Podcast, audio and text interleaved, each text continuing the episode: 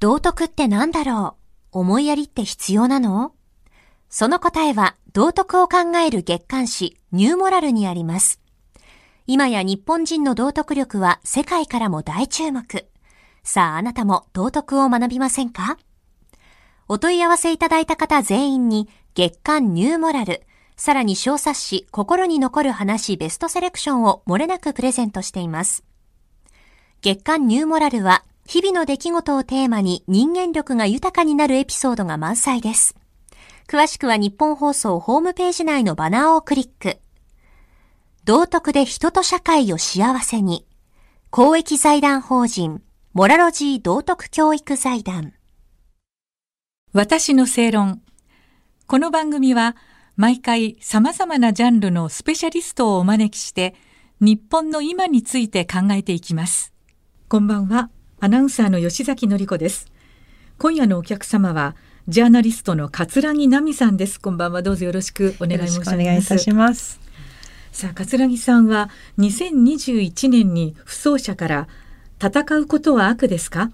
侍が消えた武士道の国で今私たちがなすべきことを出版されています。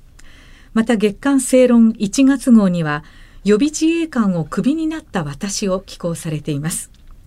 えー、桂木さん今日は防衛費について伺いたいんですけれども、はい、えー、桂木さんの産経新聞のコラムの中で、うん。えー、自衛官が演習場に向かう際に高速料金についての問題があるという指摘があるんですがこれはどういうことでしょうか、はい、はい、えー、私も最近知り合いの自衛官から直接聞いたことだったんですけれども、はい東富士演習場っていう、まあ、富士山のそばにある演習場をよく自衛官は使ってるんですね。はいえー、でそこに行くには最寄りから高速道路に乗ってなるべく演習場の近くで降りるっていうのが一番効率が良くて、はい、まあ、時間もかからないし、体力的にも楽というか、はい、演習に使うべき体力を温存できるわけなんですけれども、予算を気にして自衛隊ではちょっと離れた駐屯地から出て一番近い入り口から乗らないで少し離れたところから高速に入って、で東富士演習場は御殿場で降りるのが一番あの演習場に近いんですけども、はい、そこまで高速を使わずに手前で降りるって話を聞いたんですね。うん、でだからといって、時間が移動にかかってしまう分を演習を短くすることによっては調整できない、まあ、そうすると本末転倒になってしまうので、はい、訓練の時間演習の時間はちゃんとキープするために、うん、結局自衛官は朝数時間早起きをして、えー、特にドライバーさんは特に早起きをして、車両で移動して、で着く頃にはヘロヘロになっているということもあるんだそうです。えーで演習が終わって帰る際も同様で、はい、本来はなるべく高速移動の区間を長くすればスムーズに帰れるんですけれども、えー、同じように予算を気にして、えー、短い区間しか高速を使わないので、帰りもくたくたになっているところにさらにまた移動で、えー、疲労して睡眠時間も削られて場合によっては次の訓練に影響が出てしまったり、まあ、準備をする時間がなかったり体力的に疲弊していたりする、はい、だからそれがもしかすると事故の原因になったりしてる場合もあるかもしれない。っていうことをお聞きしておかしな国だなと思いましたね。誰かに言われてるんですかね？いや予算ないからそうですね。現場では言ってる人がいる可能性はありますね。はいででもそもそも、国を守るために存在している自衛隊が、そのための訓練をしに移動するのに公務で移動するのに、高速料金を払わなくちゃいけないってことからしてなるほど。変な国だなと思います。ね、はい、そこからして改めたいですね本来はね。だってそんな何千も何万円もね、うん、違うかっていうとそそんなでもなさそうな感じがするんですけどそうです、ね、そこまで予算不足っていうのは影響してるっていうことなんでしょうか、ね、現場のこう弱い立場の人にしわ寄せが大きくいってしまっているっていう気がします。で私があのこのコラムを産経新聞に、えー、書かせていただいたら結構現職の自衛官から、はい、よく書いてくれましたっていう声が寄せられて、ね、うちの部隊はもっとひどかったですよこの間みたいな感じで高速全く使わずに片道7時間ずっと下道で移動したので、本当参っちゃいましたなんていう声も寄せられましたね。そんなことになってるんですか、はい。ねえなんかすごい不思議な感じが ですよね。ねしてしまうんですけれども、うんそれからねあの、うん私たちがあの目にする防衛力整備計画とはい。いうものがありますけれども、はい。これも実際は計画通りには使われていないということがあ。るということなんでしょうか？そうですね、はい。あの昨年末に安保三文書というのが改定されて、まあ、いい方向には全体的には来ていると思うんですけれども、はい。まあ、これまでも今回で名称が変わりましたけどもそれまでにも中期防衛力整備計画とかはい。防衛計画の対抗っていうのには別表っていうのが付けられていて、ええ。まあ、そこにお買い物計画表みたいな内容が書き込まれてるんですね、ええ。何を何両とか。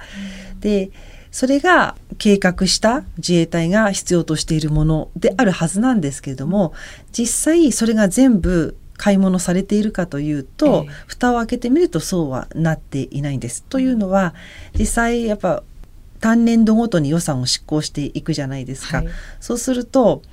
例えば予期していなかった災害が起きたりとか、予期していなかった在外邦人の救出なんてことが起きてしまったりとか、なんかいろんな予期しなかったことが起きる中で、必要な買い物をしないといけなくなって、はっと気がついたら計画とだいぶずれていたっていうことがこれまでも繰り返されていて、ええ。で、まあ、最近あの報道ベースでも明らかになっていることですけれども、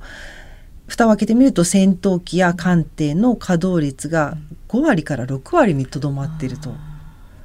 これも最近言われるようになりましたが、共食い現象っていうのが起きていて、例えば戦闘機が壊れてしまった時にその部品を購入したいんだけれどもその予算がないから今ある戦闘機の別のところから使わせてもらう借りてきてそれをなんとか成立させるので、結果として部品抜かれた側は共食われてしまって機能できなくなってしまうなんていうもう笑えない実情が現実にたくさんあるんですよね。あと私の知り合いの海上自衛官が言っていたのはその人パイロットさんなんですけれども、まだ若いパイロットさんで本来は実機で訓練していたはずの訓練が、まあ、実機があの海外任務とかに出されてしまっているので、シミュレーターでやらざるを得なくなっていると、そうすると、まあ、同じような訓練をしていると思われるかもしれないけれどもやっぱりシミュレーターと本物とでは格段の差があるのでやるべき訓練をしないままパイロットになってしまうっていうのは自信がないってことにもつながるしそれがもしかしたら事故につながってしまうかもしれないし本当に良くないと思いますという話なんですね。だからそれも現場がしわ寄せを食らっているということなのでなんか、うん、もうちょっと実際に隊員さんの役に立つ予算をなんか執行してほしいというか、で全体的なパイが足りなかったのは、はい。今回のである程度改善されたと思うんですけれども、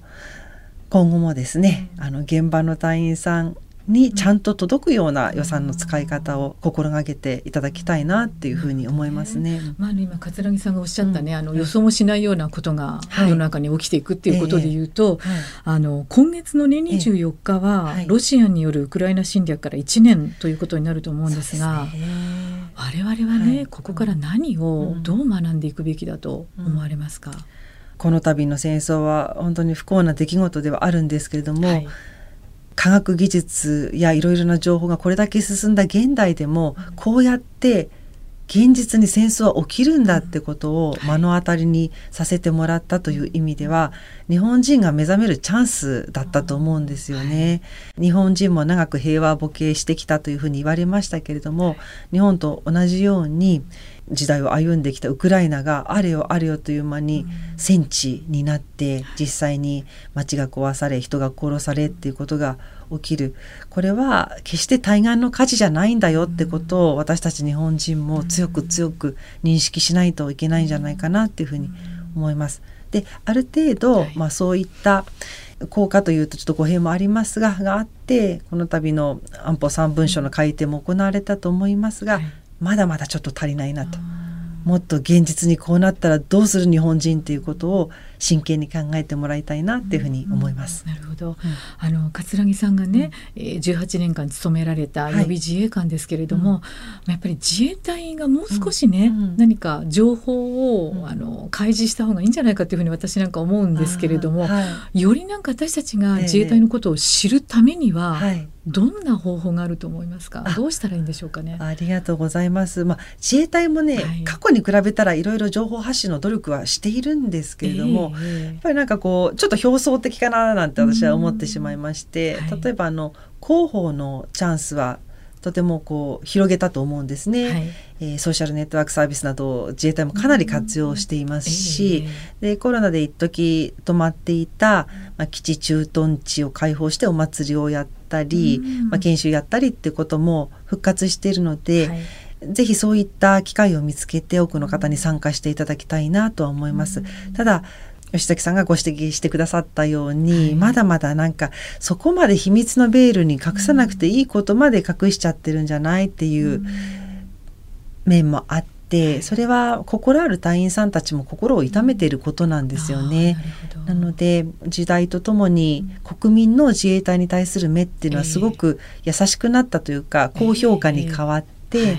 今では国民が信頼する組織のナンバーワンに自衛隊が上がるようになりましたよね。それはありがたいことなんですけれども自衛隊自衛官っていうだけでもう無条件にわーってこうヒーロー扱いにするのはやめていただきたいなと。よく見るとおかしいところはまだまだあるので感謝すべきところ評価すべきところはもちろん感謝してほしいし評価してほしいけれどもおかしいなと思ったことは中の人はなかなか言いづらいので外の人もちゃんと言おうねそうしたら中で改革しようとしてる人たちと、まあ、卵の殻を中からと外からとお互いに続き合ってよりいい方向に導いていけるんじゃないかなと思ってますので、私はそのように活動していこうと思っています。はい、なるほどありがとうございました。